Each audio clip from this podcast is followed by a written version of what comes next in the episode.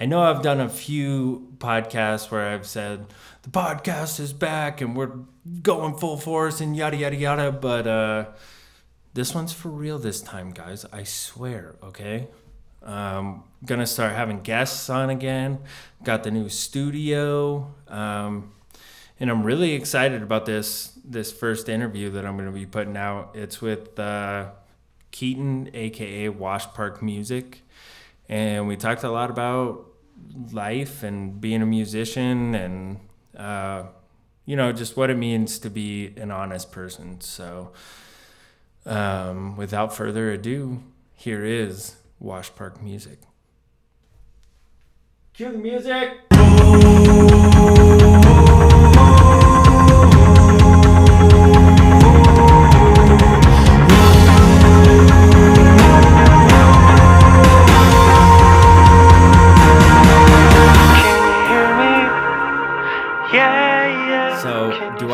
Address you as Wash Park Music or as Keaton? You can address me as Keaton. Okay. That's totally fine. So, this is Keaton of Wash Park Music. Yes. What made you come up with that name? Um well, You don't live in Wash Park, you live in Castle Pines. I don't. Um there's I don't know, there's kind I'm of a shut few the door real quick. Okay, no worries. Um, I came up with the name Wash Park when I was driving through Wash Park one day, and uh, my fiance and I we were driving up to the mountains, and um, I wanted to start like a, a music project, and I didn't really want it to be under my own name Yeah. um, because I, I don't really write like singer songwriter music.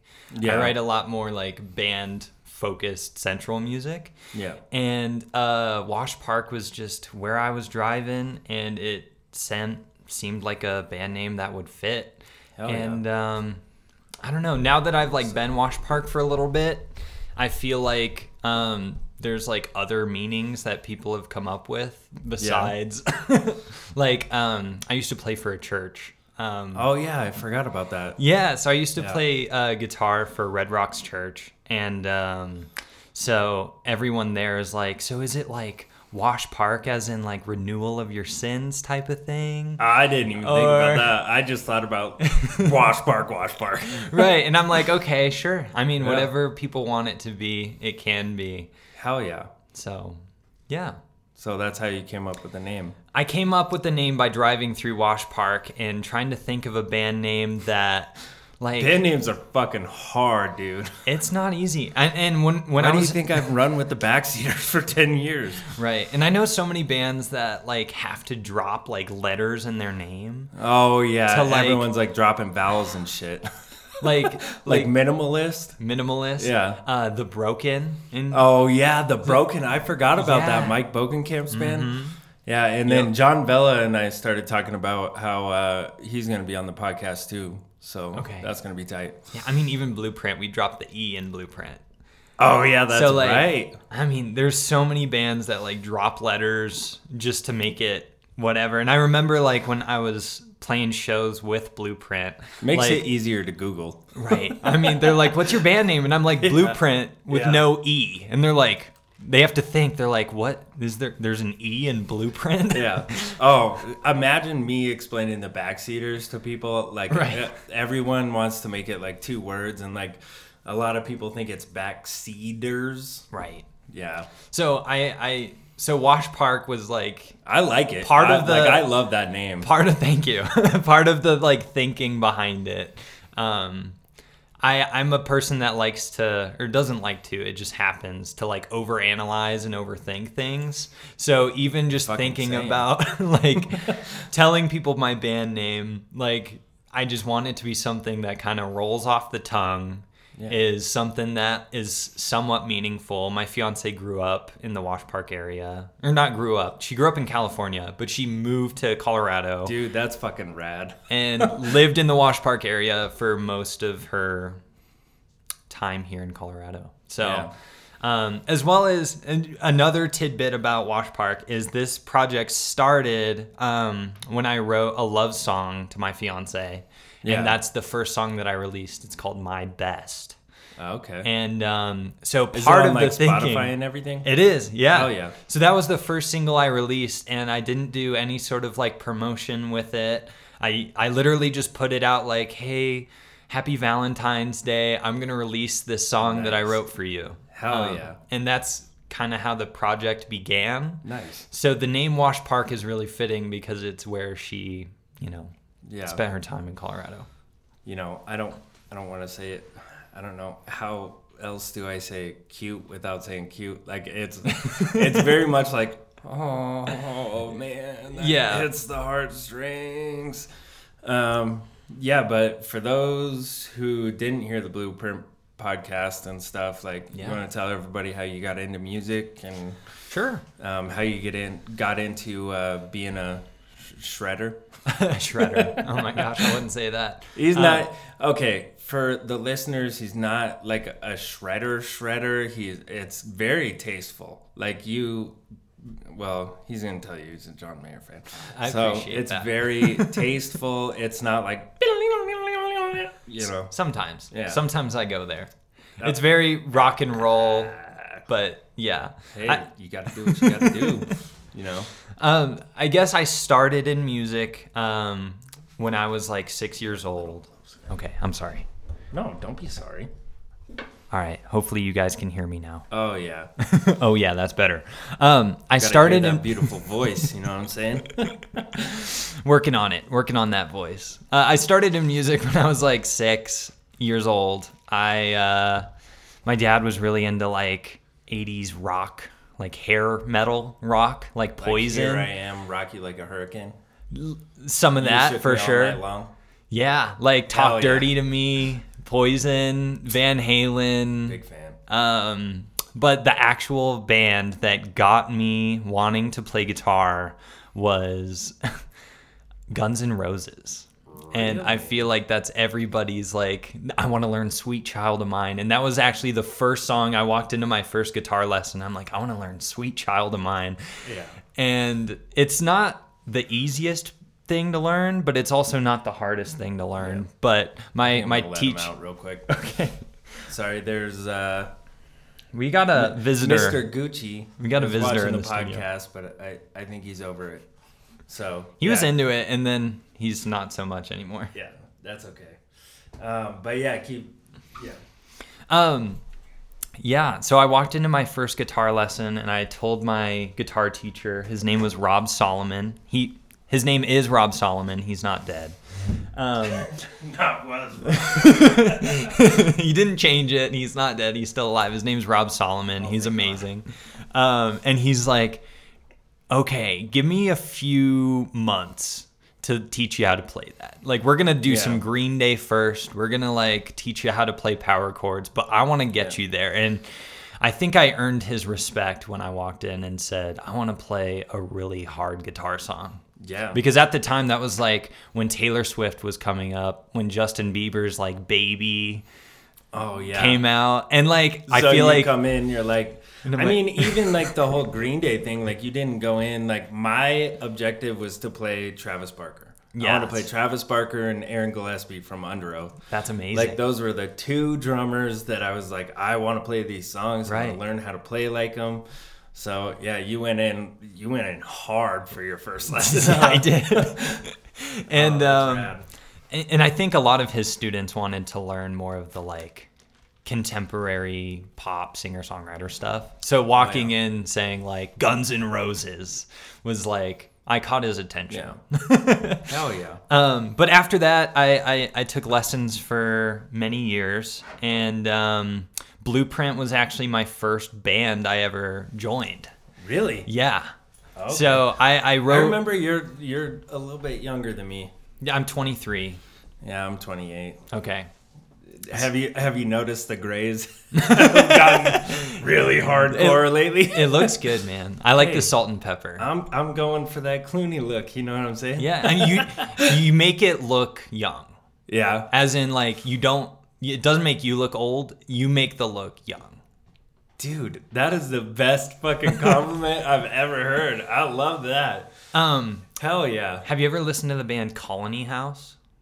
It sounds really familiar. Okay, so Are they're they from here or no? they're from Nashville. Okay. Um, uh, their guitar player's name is Scotty, and he went full gray at like the age of twenty, really? like full gray, and it looks good on him. Yeah. It looks really good, and like Thank people see him and they're like, mm, "It's gray." I don't know how old you are. Like, are you like thirty? And he's like, "No, I'm like 20. That is the best way I've heard that put. Oh, that makes me feel so But- much better about it. It's awesome. Oh, it looks yeah. really good on you though. Have you? uh So speaking of Nashville music, have you ever heard of a band called Nightly? I've heard of them. I haven't Yeah. listened to them. Oh, they're they're you know they're super poppy and they're kind of well they started out as being like semi 1975 ish, but Okay. then I mean them and the band Camino, Yeah. also from Nashville, like they've. uh it's crazy how the 1975 like changed the game on pop music. yeah.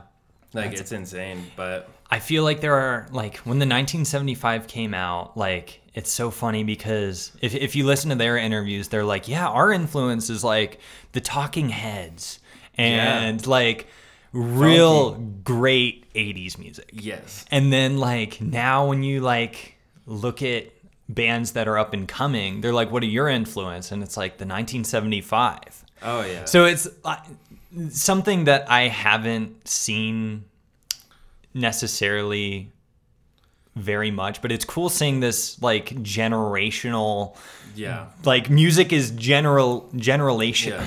I can't speak today. Generationally building on itself. You know, in the sense that like the Talking Heads were inspired by the Beatles and it was like Yeah. the Beatles, the Talking Heads to the 1975 now to all these new bands. Yeah. And it's it's just cool to see how, you know, one band can dramatically influence not only Yeah. uh, uh, the next generation of bands but the entire music scene in Yeah. general. Well, and you and I are probably different from most people because, like, when we hear artists, I don't just stop at that artist. Like, I want to hear their influences and I want to understand it. Like, um, I'm, I mean, the Gaslight Anthem. I started with that, and then that led to Tom Petty and Bruce Springsteen, and that you know what Yeah. I mean, like learning that old rock and roll and shit. But um, yeah, you want to hear. A, so I watched the Talking Heads Yeah. like documentary thing, or listened to a podcast. I think I don't know, but you know uh, that song. Um, the song they have that says like "same as it ever was." Same as it ever was. Yeah. Yeah. Is that uh? Oh my goodness. As the days gone by. As the water running. exactly. So the funny thing about that, like the thing I respect about that band is they're very like they see their music too. Yeah. And he got the idea like the way he was like, "You are not my wife. This is not my house." Right. He got that from he was watching like a late night, uh, like one of those mega church things, Yeah, and he was watching the preacher, and he thought like there was beauty in that, so Yeah. that's why he sang it that way. That's amazing. Yeah, That's amazing. That that's a funny little anecdote that I love bringing up. Right. But how'd you get into uh, John Mayer? Oh man, I found When did that start? how did I get into John Mayer? Big John jump Mayer? from uh, "Sweet Child of Mine" to uh, "Gravity." I know, right? oh my gosh. So I think my music progression has. Uh, I don't know how this happened, but it went from like 80s rock, like my dad's stuff, because, Yeah. you know, I was a kid and I'm like, yeah, I want to listen to what my dad thinks because my dad's awesome. See, my dad listened to gangster rap. Okay. I don't know how I, I, you know, okay, quick anecdote. Just sorry to cut you off. So, the way I found Blink 182 is my dad used to throw papers for the Denver Post. Yeah. And he used to just like see like sh- shit that people would throw away. And somebody threw away a whole CD case. And he went, ugh, Blink 182 and handed me the CD. Changed my fucking life. Wow. I'm surprised if he Oh, if he was like, this sucks, and he gives it to you. yeah. oh, yeah. That's kinda And then he took me to my first Blink 182 concert. That's so- awesome. Yeah, it tables turn. Anyway, That's so, awesome. No, I, I started with like what my dad listened to. I thought it was awesome. And then I like I wanted to listen to stuff that was a little bit like faster and upbeat. Yeah. And so I don't know how I got into Blink 182. I think I saw like the like back before viral was a thing. Yeah. But their like uh their naked music video, like Oh, what's, my, age, again? Yeah. Hell yeah. So I think that was like before the term viral was coined. Yeah. And like, but they were like blowing up on the internet because of that video specifically. Like, no one wanted, or no one has ever made a video of just guys running naked in the middle of downtown LA. No. And um, so I listened to that and I'm like, this is awesome. So I got more into that. And I, I found, love the all the small things video where Yeah. they're making fun of all the boy bands. oh, that's that's one of my favorites for sure. So I think it was like the progression was 80s rock to Green Day, mm. and then from Green Day into the Blink 182 stuff. And then for some reason, I think like it was one of my guitar teachers or something that wanted to show me like a Stevie Ray Vaughan thing. Uh-oh. And I like went down that rabbit hole of just like listening to blues and like I'm like this is awesome. This is like really cool guitar stuff. Like Yeah. really amazing soulful playing. Yeah. And it like swings, but also has like a staccato to it. Like Right. it goes, ring, ring, yeah. you like know? the Texas twang mixed Yeah. with rock Yeah. and blues. Oh yeah. And um, so I started listening to Stevie Ray Vaughan, and then obviously as I'm growing up, John Mayer is also progressing as an artist. So what? So what I- year would you say this is?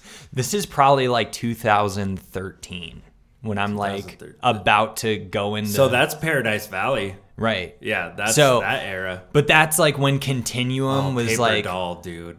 Paper fucking doll. Paper Doll's good. And that's when that stuff was being released. Yeah. But that was like also when Continuum was like starting to get its music legacy. Yeah. Like it everyone knew when that album came out. Like Yeah. it was a amazing album.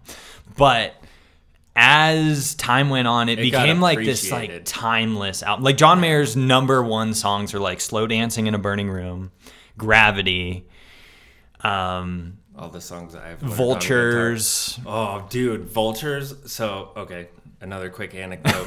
when I would try out drummers, Yeah. that was the song I Was it? to learn because there's like the way Steve Jordan plays. Yeah. is you can't just be like. "Tah, tah, No. tah, tah, tah." It's not it's like a- robotic at all. Yeah. Right. Yeah, It's that that would be my pocket test. feel. Yeah, It's you have to know um, how to play in the pocket. And John Mayer, oh man, all of like if you ever watch his like sorry, when I when I listen to an artist, I listen to everything and watch all of their interviews. I do the same exact like every single interview. Like- every single interview. like no joke for months I'm like obsessed with one thing Yeah. and then I'll move on to the next thing and then I'm the fully keep looking at this is I keep looking at the computer to make sure it's still recording. I don't I don't mind. That's all. it's not like I'm like, how much time have we got? You're good. Yeah, no. Um, but one of John Mayer's interviews, um, or it's not an interview. He's like teaching at Berklee College of Music. Yep. And he I know says, that interview. right. He he says like one thing that really makes a drummer. Like you can go up, you can play all those crazy fills, but like also knowing your spot, Oh, not yeah. necessarily in the mix, but mm-hmm. just in the terms of your band. You know, like if you're like obviously when you're playing like Blink 182 stuff, you're gonna have to go full force, 100. percent Yeah. But when you can slow down and really just go Yeah. and really hold that groove really it's not nice about you, and it's strong, about the band. right? Yeah. And I have learned so much from that, especially me being a, a band musician, as Yeah. in I write, record, do everything myself. Um, just knowing how things should fit together. Um, because I feel like me as a guitar player, like me growing up, I'm like, I just want to blow people away with my Yeah. guitar playing, you Oh, know? yeah. And like, even when I've you're been a showboat my whole life. yeah. so- Where you're like playing with the band and you're like, I just I just want to tell people I'm good. Yeah. You know, and you just have that in your head like you're you're, you're performing obviously, Yeah. but you're just like I just want to embellish just a little bit more today. Like how hard I've been working. right. Yeah. But sometimes that's very distracting. And um, I used to do MDing, which is music directing for uh, the Red Rocks Church thing. And Yeah. when I did that, I really had to learn how I should play and how other people should play. Oh yeah, because that's definitely like playing in a church. Like I've done it a couple times. Mm-hmm. Yeah. Like that. It, it's not about you. No. That's like the big thing you got to learn. when- Right. Yeah. For me, it was jazz band. That like playing in jazz band in high Yeah. school. That's what taught me like, like you're accentuating like. Yeah, they have drum solos, but like you also accentuate like when you figure out like this accents that the saxophone player is doing, you want Right. to hit those like da da da da da da da da. You Yep. know what I mean? Like once it becomes not about you, like that's a. I feel like that's a really good musician. It's it's a it's definitely a learning curve and you have to get to that point. Like if like when you're a musician, there's a point where it's like, okay, I'm done trying to prove myself. I'm here to serve the music Yeah. and serve the band. And Yeah, I've said the same thing. right. Yeah. So, and that's just a place I think every musician gets to at some point. Well, it's also a lot of trust, like trusting that we're all on the same page, Right. like, and really building that, um, like in the backseaters, like me and Colton and David, like we. So I was telling my girlfriend um, about when we used to play shows, and sometimes we'd hit the bridge, and I just stopped playing. and there was one show we played where I went up and I sat on the monitor and I just looked at everybody and I took a moment Yeah. and like they trusted me full force. That's That I would let them know when we're coming back in. Right. You know what I mean? Or I'd just like play with my pedals and stuff. Right. But uh yeah, it's there's a lot of trust that goes into playing in a band. Yeah. And trusting that, you know, we're all on the same page and stuff like that. It's funny that you mention like the trust thing because Yeah. um, when I played with Blueprint, um, like we we played with uh, backing tracks, and Oh, yeah. it was awesome. Like I loved it because it kept us all like on par with each other, Yeah. and it kept us all in line. Like okay, here's where we're supposed to be. It sounds way better in in ears than it does live sometimes. For though. sure. Like It you're do- hearing it, in your in ears Yeah. and you're like, hell yeah. But I wanted that to be like the precursor to what I'm about to say. And um, I've learned that backing tracks are great, but But you need that almost like reflection period as a band and as an audience. One thing, like, okay, so Mr. Rogers is one of my biggest influences as a human being. that just movie, like I think Tom Hanks really pulled that off. Really he did. well. He Yeah. did.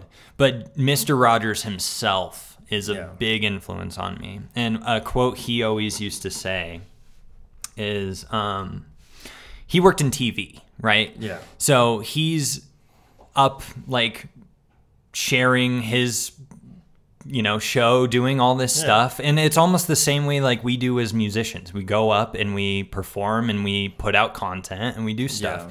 but his biggest thing is how do we encourage reflection?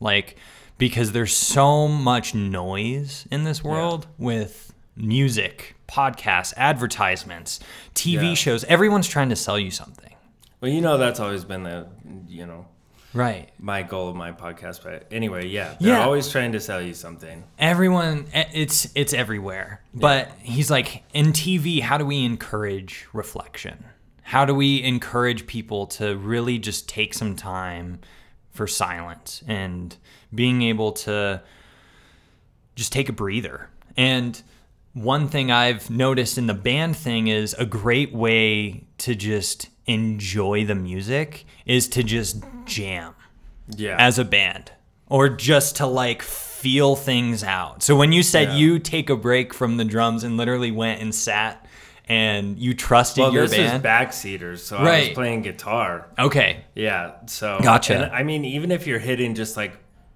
uh, that wouldn't even be whole notes, like just ringing a note Yeah. out and hitting like some pedal that like a sustain pedal, Right. And just letting it fucking die. I uh, that's my biggest thing live Yeah. that I love to do is like making it so quiet because Right. like obviously you know when you're on stage like you can see more than people think you can see Oh yeah. so you see people talking but once you hit that like you do a bill bill bill bill and then you drop it to Yeah. the quietest thing you can people go like this they just turn their head and they're like huh Right. They start paying attention and they start I don't know. It, it's just like almost like an appreciation moment. Oh yeah, You know. dynamics are something I appreciate the fuck out of for Yeah. sure. But uh, yeah, I think Mister Rogers too. The you know I never really thought about it until just now, but like the way he talked and his like calm, and it was about reflection, Right. thinking about like, um, yeah, he was big on just life and i feel like the way he talked was perfect he, he- like he enunciated everything Mm-hmm. it was slow yeah Well, I didn't know this, but every word he said on his show was scripted. really Yeah. So was it scripted by him or somebody else him, he wrote the entire thing. He wrote Oh, okay. all the music, scripted the whole thing. Yeah, no. but scripted in the sense that like he cares so much about what he's trying to say. Yeah. Like literally every single word he said was like planned out. But when you watch the show, it's like this is coming from this man's heart. Like this Yeah. is coming directly from him. This does not feel scripted at all, but he just cares so much about wording things so well and Yeah. exactly what he wants to say that he would script the entire show and do it that way. And i'm sure it I mean it might be like you know doing a podcast like obviously i make notes have i opened this notebook once Well, No, you, you need to have but- like a, a Yeah, direction. but I'm sure he went like a little off script. Like Yeah. it's good to have like little notes. You know what I mean? Like if he just had someone who had like a big, you know, whiteboard or whatever that had like the certain bullet points. Like Right. that's how I do it. Like I don't write out every single question. word. like sometimes it's just like, I mean, perfect lead in. Right. I'm not sure if he had it word for word, but Yeah. he definitely like had a plan for the like sentences Oh, he yeah. wanted to have in there for sure. Oh yeah, like specific quotes. That he- Everything. yeah. Yeah. Definitely. And that's been a big influence on me and it's really That's made me. That's the coolest fucking thing. I didn't know that. Yeah. That's rad. So it's really made me reflect on what I do as an artist. And I feel like me putting out, it, it's been the difference between me putting out like 10 songs versus putting out the three songs I have out right now. Yeah. Is because I've really just tried to care Yeah. about every single word that I'm trying to say. And it reminds me of a quote of a quote from uh, Jon Foreman from Switchfoot. His solo stuff. Oh, Caroline. Yeah. Oh, so, Dude. Oh. So John Even thinking about it like gives me chills. Like, Yeah. oh, I saw him. I saw Switchfoot live with uh, We Colony know. House, the band I was talking Yeah. about, and Tyson Motsenbocker was the opening act. that one I don't know. He he's funny. He's Yeah. like uh man, he's awesome. He writes really heartfelt, sad songs, but on stage he's the like goofiest guy ever. Yeah. He's like telling jokes the Oh, whole yeah. time. That's like Ruston Kelly. Like, Yeah. it, that dude. So his whole thing is uh, dirt emo. okay. Like it's country-ish, but he plays like Blink One Eighty Two songs and Yeah. like Teenage Dirtbag and yeah, That's awesome. yeah, But uh, Jon Foreman, he he he told Tyson Motsenbocker this. Um, uh, or Tyson was saying it that John told him this, and Tyson said, "John told me if you're given a microphone, say something important." oh yeah, for real. and just in the context of how I feel as an artist, how other people feel, you know, like if you're given a microphone or you build that microphone for yourself, make Yeah. sure to say something important. And uh, that's really how I've been feeling about music is just taking it slow and putting out, you know, Yeah. one song at a time, but making it important to me and making it the way that I want it to be, you know, Yeah. instead of just writing a bunch of songs about nothing and putting them out. Yeah.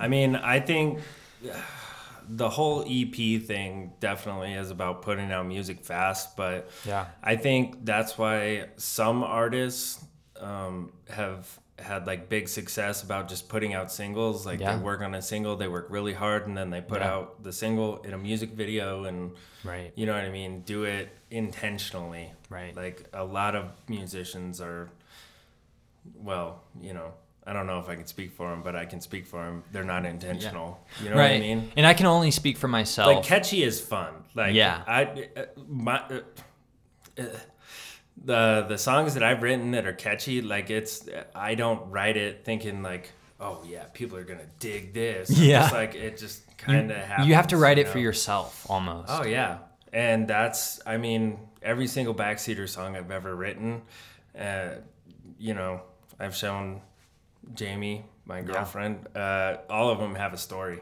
Yeah. Every single one has a story, or you know, Yeah. means something. So It's I re- awesome. I really respect that you're doing, you know, doing it the way you're doing. Thanks, man. Um, yeah, and eventually I want to put out just like a pop song that is about nothing. Like I just want to let I play go. drums on it? Yes. like I just want to write a fun song about absolutely nothing because I I respect the idea of just writing music for fun yes. and like to make a statement about that of just like Yeah. I'm to write a song about absolutely nothing. Yeah. And it's just to be a fun song. That's that's where I want to be one day. Yeah. Yeah. I mean, it, the cool thing about like pop music and like this goes back to John Mayer too. Like, yeah, you have your body as a wonderland, but Mm-hmm. also he can, you know, he Right. can do whatever he wants with that song live. Yeah. you know what I mean. It catches you. You go to the show, and then you really get to see what he's about. Right. Have you, could- ever like watched him or seen him with Dead and Company? Yes, I've seen Dead and Company 3 times and I've seen John Mayer solo twice. Okay. As in not solo, but like with his John Yeah, yeah, Mayer yeah. band and everything. yeah, yeah. I've I've seen him once in 2013 Yeah. at Red Rocks, and then I love how you remember that I love John Mayer because that's like definitely one of the biggest yeah. people that you know helped me get to where I'm at musically. Yeah. I feel like even, you know, you and I, the first podcast we ever did, you Yeah. know, when you, you were with Blueprint, like, the, it, I mean, you and I have stayed friends. Like, we've always talked, like, supported each other's stuff. So, Yeah. um, but yeah, Dead and Company, I, the thing I love, because, like, obviously, you know, John Mayer, very tasteful guitar player. Yeah. Like watching him play Neon by himself, like he can get into some crazy Yeah. fucking shit. Well, like acoustic, and then singing on top of that. It's Oh yeah. so crazy. Well, it's kind of like, uh, well, real quick anecdote. Um, them playing. So I didn't get to see them at Red Rocks Yeah. when they came uh, last October, Mm-hmm. but watching the video of them playing Bertha, like I love that he. Like he takes a step back, you know what I mean? Like he gets the whole band thing too. right. you know and i think that i think like playing with those guys has really um It's definitely changed, um, or not changed, but it's definitely he's had to learn. And I I remember watching another. Like I said, I watch all of John Mayer's interviews because I was Same. obsessed with him. i love the interview with him and bob weir Yeah. where he talks about how he learned to like Well, there was this Yeah. one. It was literally like if you try and search for this video, you're not going to find it because it has like 10 views. It's like John Mayer somehow got on some webinar call with like two other people and it's like a Zoom meeting. And John Mayer's like, is it for the comes a time podcast is it, for that I don't know. because he's done yeah But he basically said he has to like play in context of Jerry, but he doesn't want to be limited uh, limited yeah by Jerry Garcia. Um, he wants to not only like respect Jerry's contribution to the dead, but also take it a step further and not just repeat everything Jerry did, but play in the context of Yeah. Jerry and kind of think in the mind of like, what would Jerry do in this situation if we were given these chords. If he was and, here right now, not Right. something he heard on a live album. Right. Not like an imitation of what he did back in the 70s, but like if Jerry was here today and next to me playing guitar, like what do we Yeah. think he would play? Oh yeah. And uh, I, I just thought that was a really cool way to look at it because, you know, there was a point in time where I wanted to be BB King. Yeah. I was like, I want to, I want that exact Gibson. I want that exact amp. I want these body. exact pedals. I want to play The Thrill Is Gone every show of my entire life. And Did you want to sit down and play like him too? I when I get to that age, I Yeah. would. you know, um, there was a point in time, and I almost felt like limited by that. Yeah. You know, it, it was like I was so obsessed with you know everything he was doing that I wasn't like keeping in mind context for who I am as a player. Yeah. Like the thing I- is, is like yeah. I'm never gonna be BB King no matter how hard I try. And you're never gonna be BB King no matter how hard I'm you never try. gonna be Travis Barker. You're never gonna be Travis Barker. Exactly. But because that's why, like, I mean, you got Travis Barker, but then my appreciation for Steve Jordan. You know Yeah. what I'm saying? Like, uh, But also at the same time, there's only one BB King that's ever lived. Mm-hmm. There's only one Jake Cook that's ever lived. And there's only one Jake Cook that there will ever be. Yes, So, you gas me up right now. dude, I'm just saying, like, we're all unique. Yeah. We all have our own voice. We all, like, we can be influenced by people, and Yeah. that's amazing. Like, I'm influenced by so many people. Yeah, But at the same time, I also need to think about who I am and who I want to be and where I want to go. And it's almost. Do you almost feel like you're you don't actually like think about it? Like you don't. Like I reflect all the time, but Yeah. also like I just catch myself because I'm very big on like um like snapshot moments. yeah, and like when you're like truly happy and everything you Right. just like stop and you look around like you take a snapshot like absolutely. No, and and if you think too much, I think it's almost hurtful. You Oh, know, yeah. because like here's the thing, there's a um I can't remember who said this, but there's something called a happiness paradox. And Never heard of it. It, it's so it's very similar to um, this quote about life, and it's like if you keep searching for the meaning of life, you're never gonna live yourself no because you're so obsessed with finding meaning that you're never gonna actually be present and enjoy. And it's the same with happiness. If you keep searching for things that are gonna, you know, maybe this will bring me joy, oh, maybe Oh, this yeah. will make me happy, you Yeah. know, and if you're so obsessed with that question, then you're never gonna actually enjoy what you're doing right now. no because you always think you have a hole in you Yeah, like if I was so focused right now on like, oh, I'm gonna be on this guy's podcast tomorrow. Yeah. Like I'm not gonna enjoy this podcast where I'm at with you right now. Yeah You know what I mean? Like, what am I gonna say here? No, I need to enjoy where I'm at and exactly do what I'm doing. So, in terms of snapshot, snap, snapshot moments, yeah. you have to be present and you have to be present with yourself. Um, absolutely. But i also think reflection is a, a big part of you know figuring out who you want to be. Yeah i mean yeah who you want to be and also like i i i strive to be a better person every day but like i noticed like that's my goal Yeah. and that's something i've thought about so it just kind of happens naturally Right. like you're talking about you know what i mean like i'm not trying to overdo it and be Right. fucking annoying about it but right but uh yeah i totally get what you're saying i i love that for sure yeah. Um, one thing i wanted to ask you about moving to california.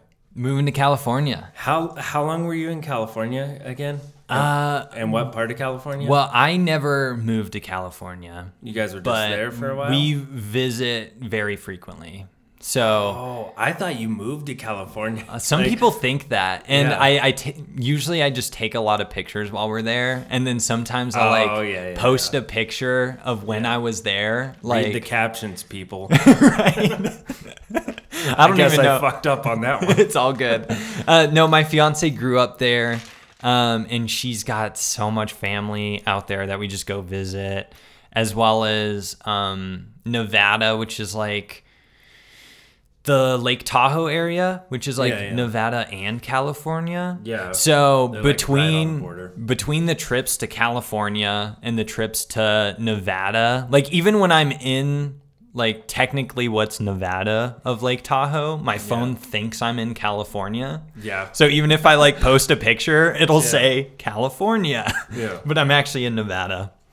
Um, but no, we're just there for um, we're just there to visit family usually and have a good time. I did, however, before I joined Blueprint, move to Michigan for a year. I feel like that sounds familiar, but Yeah. you, you should talk about that. It's okay. It was uh it was a point in time where I before I moved there that I worked at a music store Yeah. and I was repairing a lot of guitars and guitar amps. Yeah. And I fell in love with just like working with electronics and playing with it. So I got a job um, out in Michigan and I moved out there for that job doing what was called electronics engineering, but it was literally just like on an assembly line soldering like wires all day. And then it was like, here's one part, finish it. Same part, do it again. Same part, do it again. And it was, you know, for me at the age of 18, very ambitious young man Yeah. and um, wanting to be a musician and make a big name for myself. Um, that was a very soul crushing job Oh, of I just doing the same repetitive task over and over again. And now I feel like where I'm at, I feel like that could be very meditative and just like Yeah. doing the same thing every day. But at 18 years old, it was not the thing for me. Yeah. And as a result of that, I moved back. So it was a very short trip. yeah. I mean, you strike me as the type of person though that would like you like to work on one guitar at a time, like Yeah. really see the inner workings of it, like see everything about it. Like you seem like that kind of person as opposed to somebody who just does their one little thing and passes it on. Well, you know? I, I find like you have a passion for the fucking guitar. Like Thanks, man. Say your uh, Instagrams real quick or Yeah. Instagram, you know, just so everybody knows. Like it's it's something to behold. That's for sure. Yeah, and I I think I got rid of a lot of those guitar videos, um, just for God the damn sake. it. I know. I'm sorry, but it's it's for the sake of. I mean, I'm- people are gonna check out the music anyway, Yeah. so they'll hear it. Well, I have this internal battle of I don't want to be an advertisement, and I like it's kind of like the thing about noise and reflection. As we're sitting here with the liquid death facing the camera. It's great. I I love it. And we have to do what we have to do as artists to like get our name out there. And we have to like drink our liquid death cracking a cold one with the boy. with the boy. with the boy. But at the same time, I haven't played any shows and I haven't yeah. released any merch for the sake of I want there to be a need for it. Like I want people to be like, "Hey, I want to see you live. Yeah. Come to my city and I will come and see you." Rather than me showing up to a city and being like, "Hey guys, buy my tickets, come see my that. show." you know? That's a hard. Oh yeah. I mean, and especially for like bands who don't promote enough. Yeah. You know what I mean? Because like you can, um, you know, you can. Uh, what do they call it? Boost posts. You know what I mean? You can select Mm-hmm. Right. cities. yeah. And I feel like a lot of the artists who are, you know, their main objective is touring, like they probably target posts to like Right. those cities and stuff. And it's but a I get what wonderful- you're saying. There's a difference between playing to a thousand people who don't give a shit and like 50 people who desire your music and want to see you live. Right. So And uh, uh, just again, like we're we live in a society that's so wrapped up in numbers. Yeah. Like whether it's number of streams, views, yeah. views, Yeah. people that come to your show, the amount of money you're making, like numbers are everywhere. Yeah. Like Statistics. Right. And that's kind of I, I started this project writing love a love song for my fiance. Yeah. Like it started out of this like I want to write a song for you. And Yeah. as a present, I will put it out. And if other Mm-hmm. people like it, they can listen to it. And that's kind of been my, I guess, philosophy with writing music in general is like, I don't really care how many people like it as Yeah. long as there's people that, you know, are impacted by it Yeah. and that do like it. You know, even if it's just one person that's like, I love your music Yeah. you know and i'm growing up to the point where it's like um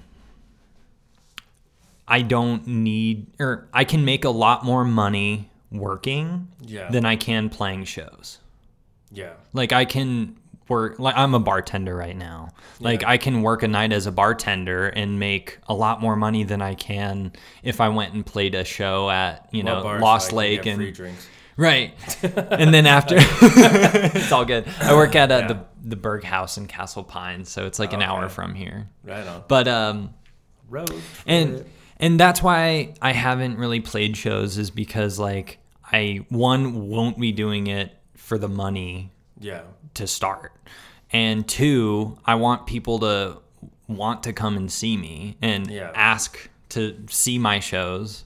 Um, Yeah. and if no one asks, then I probably won't play a show. I mean, I feel like a lot of bands do that when they go on tour too. Is they like look up local artists Mm-hmm. Yeah. and then they're like, you know, they really want to put that person on. So And promotion's a big thing um, to make it anywhere. So that's kind of where my battle's been in my head of Yeah. like I want to, you know, I obviously want to be a musician and the more people Yeah. that listen to me like will allow me to make more music and it'll allow me to do more things. I can tell you right now because I did a podcast with the dude who does the official Oasis podcast. Yeah. a lot of listeners in the UK. Yeah. So you might get a spike in your streams in Well, the UK for sure. That's so funny that you mentioned that. A lot of people that do listen to me on Spotify, Apple Music, and Yeah. YouTube are in the UK specifically. Oh, that's Like, so they I might, had- I- somebody might listen to this and be like, I know who the fuck that is. I'm not joking. I have more listeners, fans, whatever you want to call them, Yeah. um, friends Yeah. out in the UK than I do in the States. Have you ever been like over to the UK? I went there on a family vacation once. but the reason for it, I think, is um, a little tidbit for small bands. This is actually a big promotional tool. Um, Please share any Yeah. any of those too, because So- we both know that like. yeah. So um, on YouTube, there's a YouTuber. His name is Colin Furze.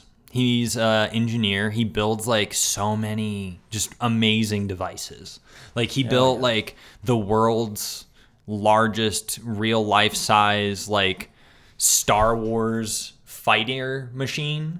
And dude, uh, he's built like ridiculous like catapults. He's built jet packs. He's built like flying bicycles. He's built he just so many amazing random stuff. Yeah. And currently he's working on this like underground tunnel from his garage to his house. Yeah. He's like just for fun, um, instead of walking to my house, I'm gonna dig this tunnel in the middle of my garage and then come up in my pantry. so that's, what he's been working rad. on.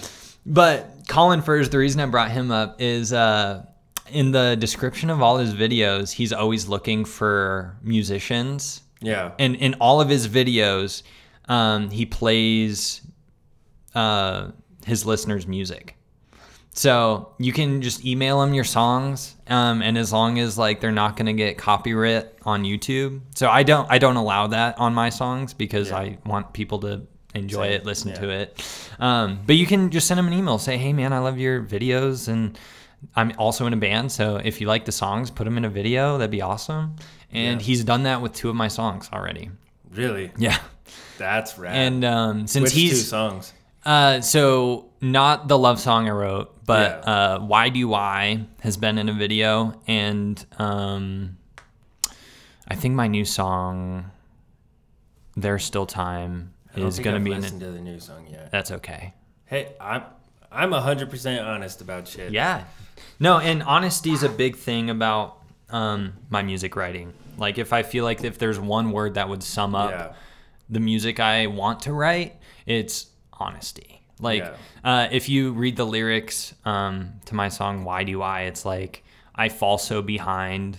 Sometimes I don't know why I try, and that's literally just me writing about how I felt at the time. Like, just Yeah. really like this is how I feel, so I'm gonna write a song about it. And um, I feel like that's where I want all my future songs to go. Yeah. Is you know I just want to be able to like say, hey, I'm a human and I feel things, and Yeah. I wrote a song about this feeling. Yeah. So I think that's Yeah. also like on the subject of honesty, like that's one of the most disheartening things sometimes about playing shows is Mm-hmm. like getting off stage and someone saying like, "Oh, good set, bro. Yeah. Good set. Good set. good set. Good job." Right. And it's like it really you get a little disconnected from people. Well, you know what I mean? yeah. From like other musicians, which it's like um, there should definitely be more collaborations. Yeah. And when I started playing music in Denver, like there were like band friends. You know what I mean? Like bands who would like play together for Mm-hmm. Oh, yeah. like multiple shows and stuff. Yeah. And I feel like that doesn't happen as much anymore. Like Suitable Miss kind of does it. Yeah. Um, they have they have some bands that they play with often, but um, I mean, back in what was it 2018 2019 when we were playing shows with Blueprint. I mean, yeah, like I, you know, we were friends and stuff like that. But I, uh, I was a little disheartened by the fact that it felt like a competition with everybody. You know what I mean?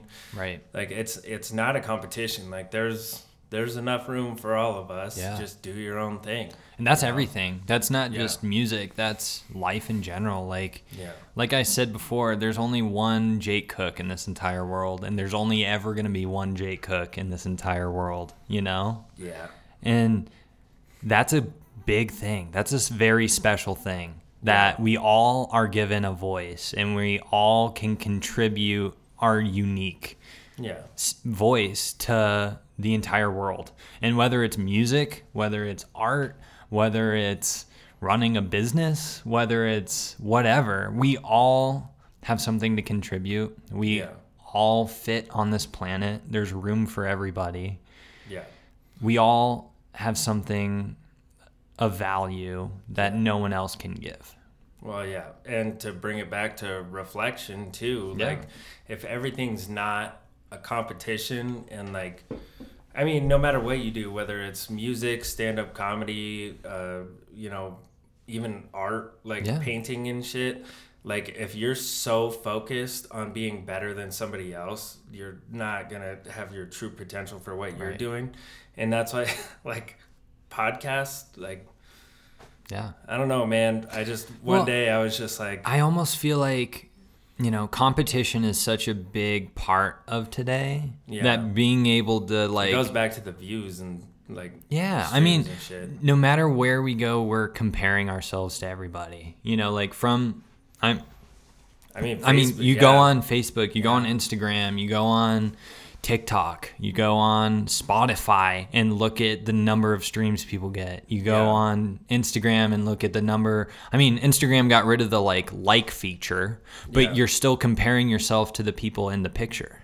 yeah i you mean know? i'll be the first to say i'm guilty of it you know what Yeah, i mean like, we all are. I mean, it's part of this world as a human being to look at Yeah. somebody and compare themselves to where you're at. yeah And, you know, in a band, it's the same way. It's, you know, you listen or you see a band play a set, you're like, I can also do that. Let's Yeah. see how well they're doing things and maybe I can improve myself by Yeah. watching them. learn from them ask them Right. questions like truly be excited about Right. like what they're doing not be like well fuck them i'm gonna go over here and try and figure it out myself Right. um, so, I mean, I feel like competition and stuff like that is a great learning tool for yourself. yeah But at the same time, it's not everything. no You know, being the best of the best or trying to beat everybody else, like, yeah there's Well, Gary V. Do you Yeah. know who Gary Vaynerchuk is, or Gary V? No, I don't. So he's an entrepreneur, and he has like some really good like motivational videos on YouTube and stuff. Okay. But like he was like an initial investor in Facebook, Mm-hmm. and uh, I mean he talks about missing out in Uber. Um, yeah, just like seems like uh, he's really big on like empathy too. Like his values are very deep. But he has a quote where he says, "Instead of trying to tear other people's buildings down, uh, build build the tallest building. If you want to have the tallest building, stop trying to you know tear everybody else's building down." Right. So, which I think is yeah, if you just focus on your shit. And I'm I'm also the person like whether it's been a job, music, something like that. Mm-hmm. Right. I've never been afraid to ask questions. Yeah. Mm-hmm. you know what I mean. Like ego is. It, it, it goes back to elementary school when they say, you know, when you're on a there at the team- Yeah, when you're on a team of something like you're Yeah. playing baseball, you're playing football, it's like instead of trying to, you know, tear people down, build Yeah. them up to where you're at. You know, if Yeah. they're below you, build them up to where you're at. Yeah. And then learn from the people that are ahead of you Yeah. and help everybody get to that spot. Oh yeah. And I know this is gonna sound a little silly, Mm-hmm. but you know how I play kendama. Yes. Yeah. So going to those meetups, Yeah. it like there's been multiple times where somebody sees me like working on a trick and they come up and they're like if you do this blah," like the kendama like Yeah. meetups and stuff it's all about everybody progressing and everybody helping each other and That's like, awesome. yeah it's there should be more of that in the in the music scene for Yeah, sure. for sure, man. We're all here to have fun. Yeah that people I mean- lose that they lose Yeah. fun and they lose playing Right. like just playing being Like- silly Or doing something solely for the enjoyment of it. Yeah. You know, not like- because you want everybody else to see it. Right. You know? Like not playing guitar because it's cool to play guitar and being in a band and you want to like have a million streams and be famous and play guitar, but like play guitar for the sake of enjoyment. Yeah. And that's it. Oh yeah, for sure.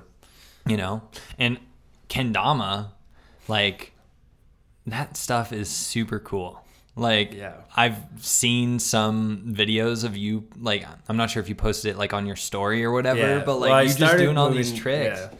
I started moving everything towards just like one channel. Yeah. You know, but yeah, I uh, I'm weirdly But- passionate about it. it's it's i mean it's inspiring to see how much you love Yeah. this thing just for the sake of how much you love it Yes. And to go back to Mr. Rogers, he never like everyone said, "Oh, he was such a good teacher. He was such a like, you know, whatever." Like Mr. Rogers didn't teach anybody how to do anything. He just loved what he did in front of other people. Yes. Like he had Yo-Yo Ma on his show one time and play cello oh, I didn't. and he didn't like have Yo-Yo Ma come in and teach kids how to play cello. Like Yo-Yo Ma came in and played cello Yeah. and just loved his instrument in front of other people. Yeah. And that's what inspired all these kids to come and learn and want to learn the cello. And it's this idea that like I love a cello. like attitude in the sense of like being inspired by something, wanting to do something, having the attitude to want to do something, Yeah. that can't be taught. You know, having a good attitude cannot be taught. It has to be caught. Well, and also like I mean, going back to like what other people think, like you know, I didn't care that if anybody saw me bad at kendama, bad at drums, Yeah. bad at guitar, because I was bad at guitar for a very long fucking Yeah. time. You know what I mean? And it's just like you don't have to. Um, and one thing I've been guilty of my whole life, uh, and I've started to get over recently, is Mm-hmm. you know that whole mindset of "Are you proud of me? Are you Right. proud of me? Yeah. Did I do this well? Are you proud Yeah. of me? You know what I mean? Like, yeah, it totally goes back to what you were saying. Yeah. Like, you know, just do it for you. Also, I love being bad at things too, and like getting better. Figuring it out. yeah, Yeah. Like, uh, uh, yeah, that's that's, and the, the a big thing about kendama too is like, or you know, learning a song on guitar, learning a song on drums, like that sense of accomplishment Yeah. it makes you feel like more confident in your whole fucking life. You know what I mean? Like you does. can go out and do things and Right. you know what I mean? You have the confidence of like I did something really hard Yeah. that not a lot of people can do and um you know it it doesn't have to be like if you learn a song on drums like you just go out and like your endorphins like you radiate, you know what I mean? Like yeah. Well, you yeah. get this like confidence. Like every time I write a song and finish it, I'm like, Yeah. I mean, this is doing it for me because this is my first like in-person podcast since Yeah. I broke my foot, and I was. I'm not gonna lie, I was nervous. You know what I mean? New Right. studio, just. Uh, yeah, I was a little nervous, but yeah, f- it feels good to start doing the podcast, and um, it's cool that you're the first one. thanks, man. Yeah, Yeah. I'm so happy to be here. so much easier to talk to you than if I would have had like a stranger. Oh my gosh. Yeah. like, so what do you do? So, what do you do and where are you from and Yeah. how do you do what you do? Yeah, I don't know. I think also I the main reason like I don't do headphones is because it seems way more like a conversation. You know what Yeah. I mean? Like we can kind of hear our voices, Mm-hmm. but It's so much more natural to like be Oh, yeah. on a, you know, Yeah. sitting across from each other, Absolutely. looking each other in the eye yeah, and just being present rather Yeah. than like, it's almost like playing with in ears on. yeah. You know, like it's great because I can hear myself so well. but, But, there's something about hearing the air and like, the monitors and definitely. And like playing shows, um, like when I played for Red Rocks Church, we all had in ears. And it was great for that context because Oh, we yeah. weren't meant to be center stage. Like when you play for a Yeah. church, it's like you have to be all on the same fucking page. we all have to be on the same page and it's not about us. Yeah. It's about, you know, worship. And it's you know, in that sense, we're not there to perform. Yeah. We're there to just allow a tool for people to encounter God, which is awesome. Um, but in the sense of like performing with a band, like when I did the blueprint stuff, yeah, um, we didn't use. I mean, we didn't use in ears. We used backing tracks. The only person that had in ears on was our drummer Taylor, just so he could have the click, and then we all followed Taylor. yeah, Um, but I've definitely noticed that I cut loose a lot more when I just don't have this, Yeah. and I have that connection to everybody else. Yeah. Like in the room, I don't feel trapped in my headphones. Yeah. And it's almost the same thing like when you walk around in public with your headphones on. You're almost like sending a message to the world like I don't want to talk to you. Like I'm Yeah. here in my headphones right now and this is my world and this is where I'm going to be. yeah, And when you're on stage like you want to have that crowd interaction. Like you're Yeah. here to like perform for people and to have this music experience with not only the people in the band but everybody else in the room. So in the terms of podcast, it's I like Yeah. your setup in the sense mean, that we don't do headphones. Honestly, I really like this setup more than the last one, Mm-hmm. just because uh, we're a lot closer. You know what I mean? Yeah. And um, you have a comfy chair. Yeah. But uh, you might you might get the budget for another comfy chair one day. that's that's what I'm working towards, man. I gotta get, I gotta get the comfy chair sponsor.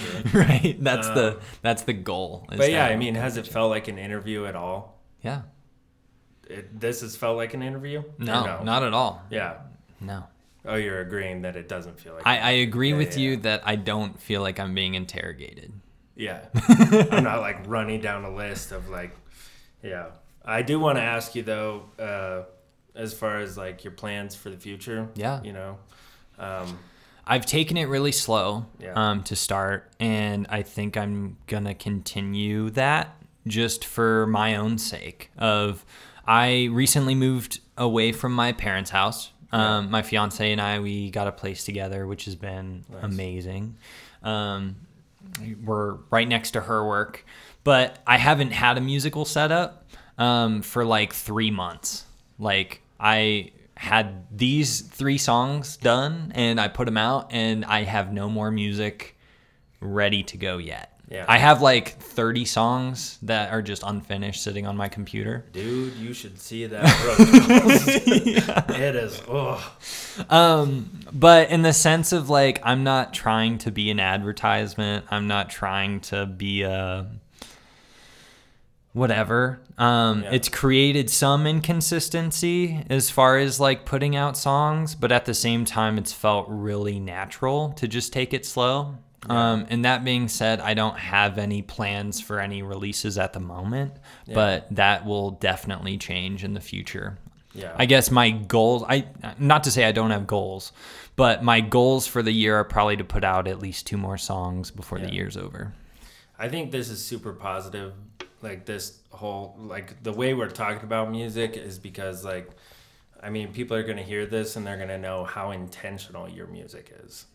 You know what I mean? Like Yeah. it's not like you just like it if you put it out, that means you fucking did your best on it. You know what I mean? Like I've felt Yeah. like that about backseater songs. Like, uh, I mean, I have some unreleased songs that n- nobody has heard yet because Yeah. like sometimes you have to come back to them at For a later sure. date once you've like maybe discovered a new band or something like that. Like, Absolutely. once you're inspired by that song and then you can Right. like switch the chords around maybe or the beat. Yeah, or sometimes you like hit this rut as a musician where you're like you have this song and it's been so amazing. I just cannot write a vocal melody. Yeah. You know, and then Oh, you yeah. have to abandon the song for like weeks or months and then come back Yeah, to it and be like, to why didn't I have this melody before? Yeah. And I feel like it makes the song so much better when you Yeah. can reflect on the things you've already written and Yes. come back to it. Um, yeah. So I'm just taking it slow.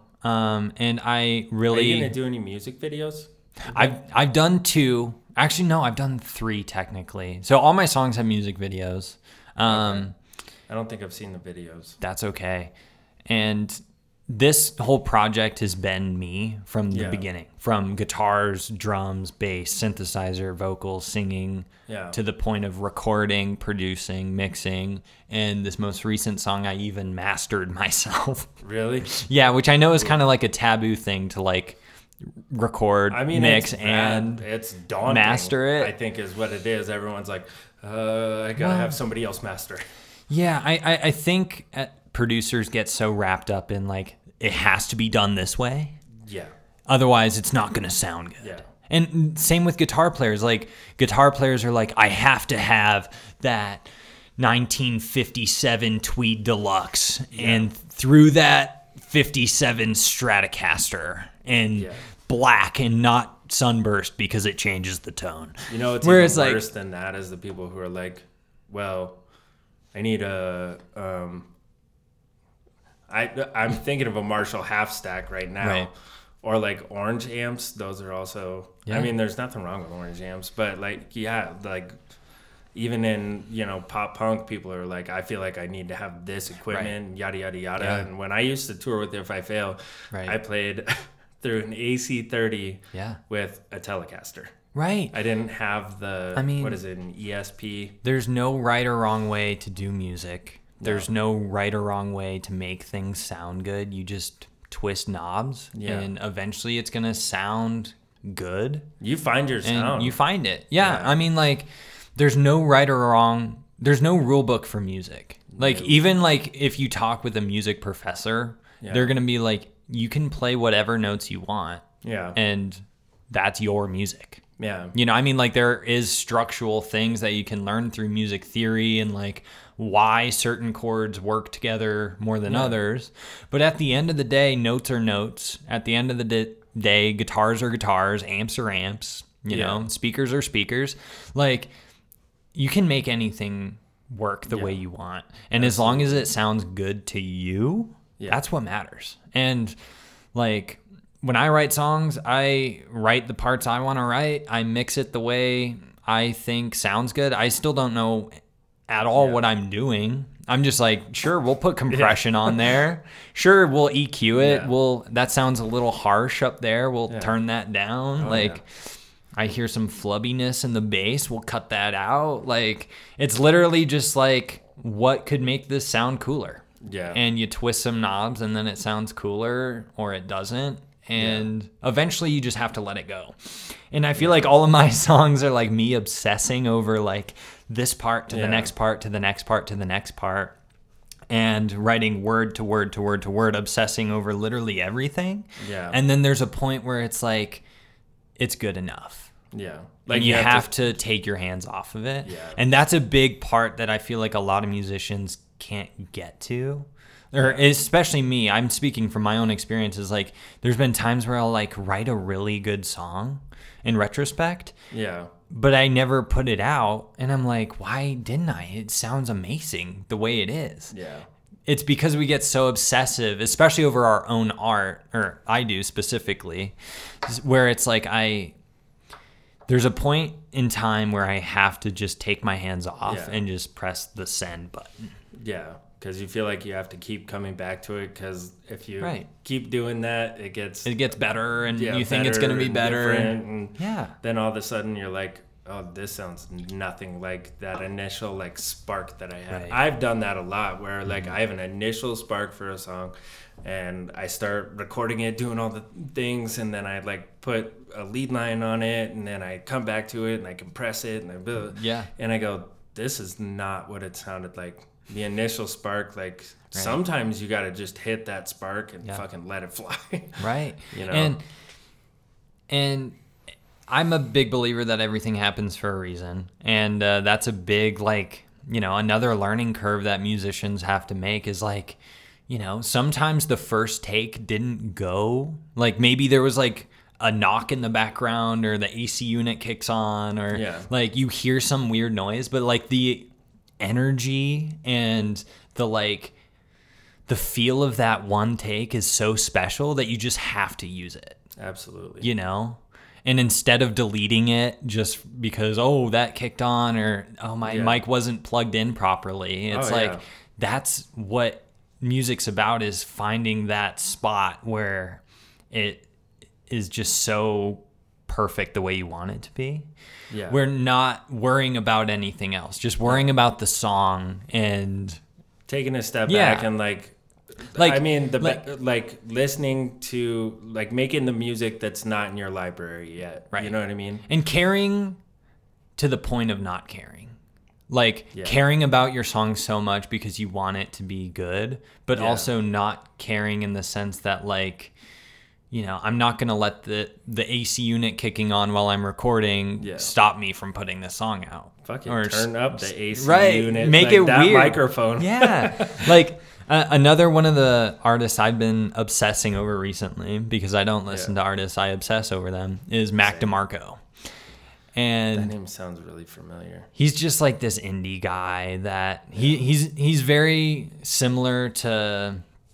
I guess what I do in the sense that he, you know, writes all his music, records all his music, but he uses like tape machines and like Oh, yeah. really He goes good hard on that indie like he's not on Logic Yeah. Pro, he's not on Pro Tools, he's like mixing with an analog console type of indie. cutting the tape. Right, but that's what he wants to do, and he's gonna make it work that way. And I don't have the budget to do that. Would I like to do that? Yeah. Sure, maybe. I'd like to try it. Yeah. But um, no, that's what he does, and he will literally like he wrote a song called "Here Comes the Cowboy," and it's four and a half minutes of just like two chords and him saying, "Here comes the cowboy," just over and over for Yeah. four and a half minutes, and it's like there's something to be said about that. like literally just vibing over Yeah. this one sentence of here comes the cowboy in two chords Yeah. and just rolling with it and caring about the song enough to write it and put mm-hmm. it out, but also not caring enough about what people think because that's not going to be a song that like gets thrown everywhere. That's going to go crazy. It's like it's a song called Here Comes the Cowboy. That's the only lyric in the song and there's only two chords in the song. Yeah. the only one I can relate it to is uh, Tom Waits. I want you. Like he has, Yeah. I think he has like one verse, but uh, I mean, it just basically for almost two minutes it repeats. Yeah. All I want is you, Yeah. you, you. And there's something So, special about yeah. just like really appreciating that vibe Yeah. and just rolling with it for four minutes. Because I mean, if they repeat that, it it meant something to them. You know what I mean? Like, here comes the cowboy. Like, uh, he might have had like something in his like. I love Yeah. like westerns and stuff Right. like that. But also at the same time, it could mean nothing. yeah. Like But he cared enough-. He, so he cared enough to write the song, Yeah. but he doesn't care enough to like maybe think too deep about it. for or him, it- he, sure. he he literally wrote that song for himself. I don't see any other way that could have happened. oh, definitely. So All right. Well, do you have uh, what's your biggest piece of advice? I feel like this, you know, the podcast is really about advice and passion and everything like that. But Sure. Um, what's your biggest piece of advice that you would give people? Oh man. Take a break. Yeah. Like literally just breathe. Yeah. Like spend time with yourself. The biggest advice I've had to learn is like how to be comfortable just being and like Yeah. living a normal life. Like I live in a two bedroom apartment and go to work and go to school and it's nothing special. It's nothing Instagrammable yeah. but it's real life and there's joy to be found in that yeah. and that there you can enjoy going and getting a coffee you can enjoy Yeah. brushing your teeth in the morning you can enjoy making your bed like life doesn't have to be this big facade of trying to compete with others and trying to get a new car and trying to work on something like yeah. just enjoy where you're at enjoy the small things and take a breather Yeah. like put your phone down for a minute Definitely. be with yourself don't turn on the tv literally Yeah. just hang out spend time with yourself and then go ahead and start your day Yeah. and that's a great i think that's something i did this morning of like i'm gonna chill out hang out with myself and then i'm gonna come and do this podcast Yeah. you know Oh And- yeah. that's all i have to say Yeah, I I really like that. I mean, that's one thing I've learned because my new direction is just like drums in the podcast. yeah That's I mean, backseaters. I have plans for doing a really big like farewell show at the summit. nice Yeah. So, um, but also like when I broke my foot and even, you know, uh, yeah, it took a lot of time to, cause I was Jake Cook of the Backseaters. I Yeah. was Jake Cook, the musician. And then it's like, maybe, maybe I'm just me sometimes, you know what I mean? And sitting with that, not a lot of people want to sit with that. They want to associate themselves like, I'm a mom, I'm Yeah. this, I'm that. It's like, no, you're just yourself. we all have accomplishments Yeah. and but our accomplishments in part make us who we are but they're not they're such a small part of who we are Yeah. like i could go like i got my associate's degree. I'm going for my bachelor's degree. I might go further but that is such a little part of who i am. And same with Yeah. guitar. Like guitar it's like it's something i did growing up. I love it. Mm-hmm. I love to play guitar but it's like this is how much guitar is in my life compared to how big my life is. Yeah. like I'm a fiance, I'm a brother, I'm a bartender, I'm like I wear we all wear so many different hats. Yeah. And we all are so much more than just a musician. And we're all so much more than just a drummer or just a bartender or just a guy with a high school degree or whatever. Like we're, we're all so much more than that. Like, we're all human beings. And Wash Park is like, I guess, a persona of mine, but it's not yeah. all of me. It's, Yeah. you know, these are the songs I write when I feel insecure. These are the songs I write when I feel happy. These are the songs I write when I feel in love. Like, these Yeah. are the songs I, I write, and I write them about these feelings. But I, I these songs aren't my life. These Mm-hmm. songs are about my life. Yeah. Taking a step back from what you do to appreciate who you are. Yeah. And sure. and just being comfortable that and not limiting yourself to only being a musician. Like yeah, be a good musician but also be a good friend. Also be a good husband. Also Yeah. be a good dad. Also be a good bartender. Whatever you do, do your Yeah. best at it. And Definitely. I uh, that's Yeah. probably like taking a step back and that right there doing everything you're gonna do. Like if you're gonna do something, like you're gonna be a dad, be the best fucking dad. yeah. You know what I mean? So Right. I really, I yeah, Right. And with Instagram, it's like, okay, sure, we have to have these channels of this is me when I'm in a podcast. Yeah. This is me when I'm a musician. yeah, But there's also just the me yeah. that's Absolutely. in life. Like the me that goes and gets coffee, Yeah, the me that goes and sits on the light rail to go to school. yeah, it's all the same person. It's, but we all, like, we- we're so wrapped up in this is what I do, this is what I'm special at, that we make it almost our entire personality when it doesn't have to be. We can we can enjoy other things. oh yeah, absolutely.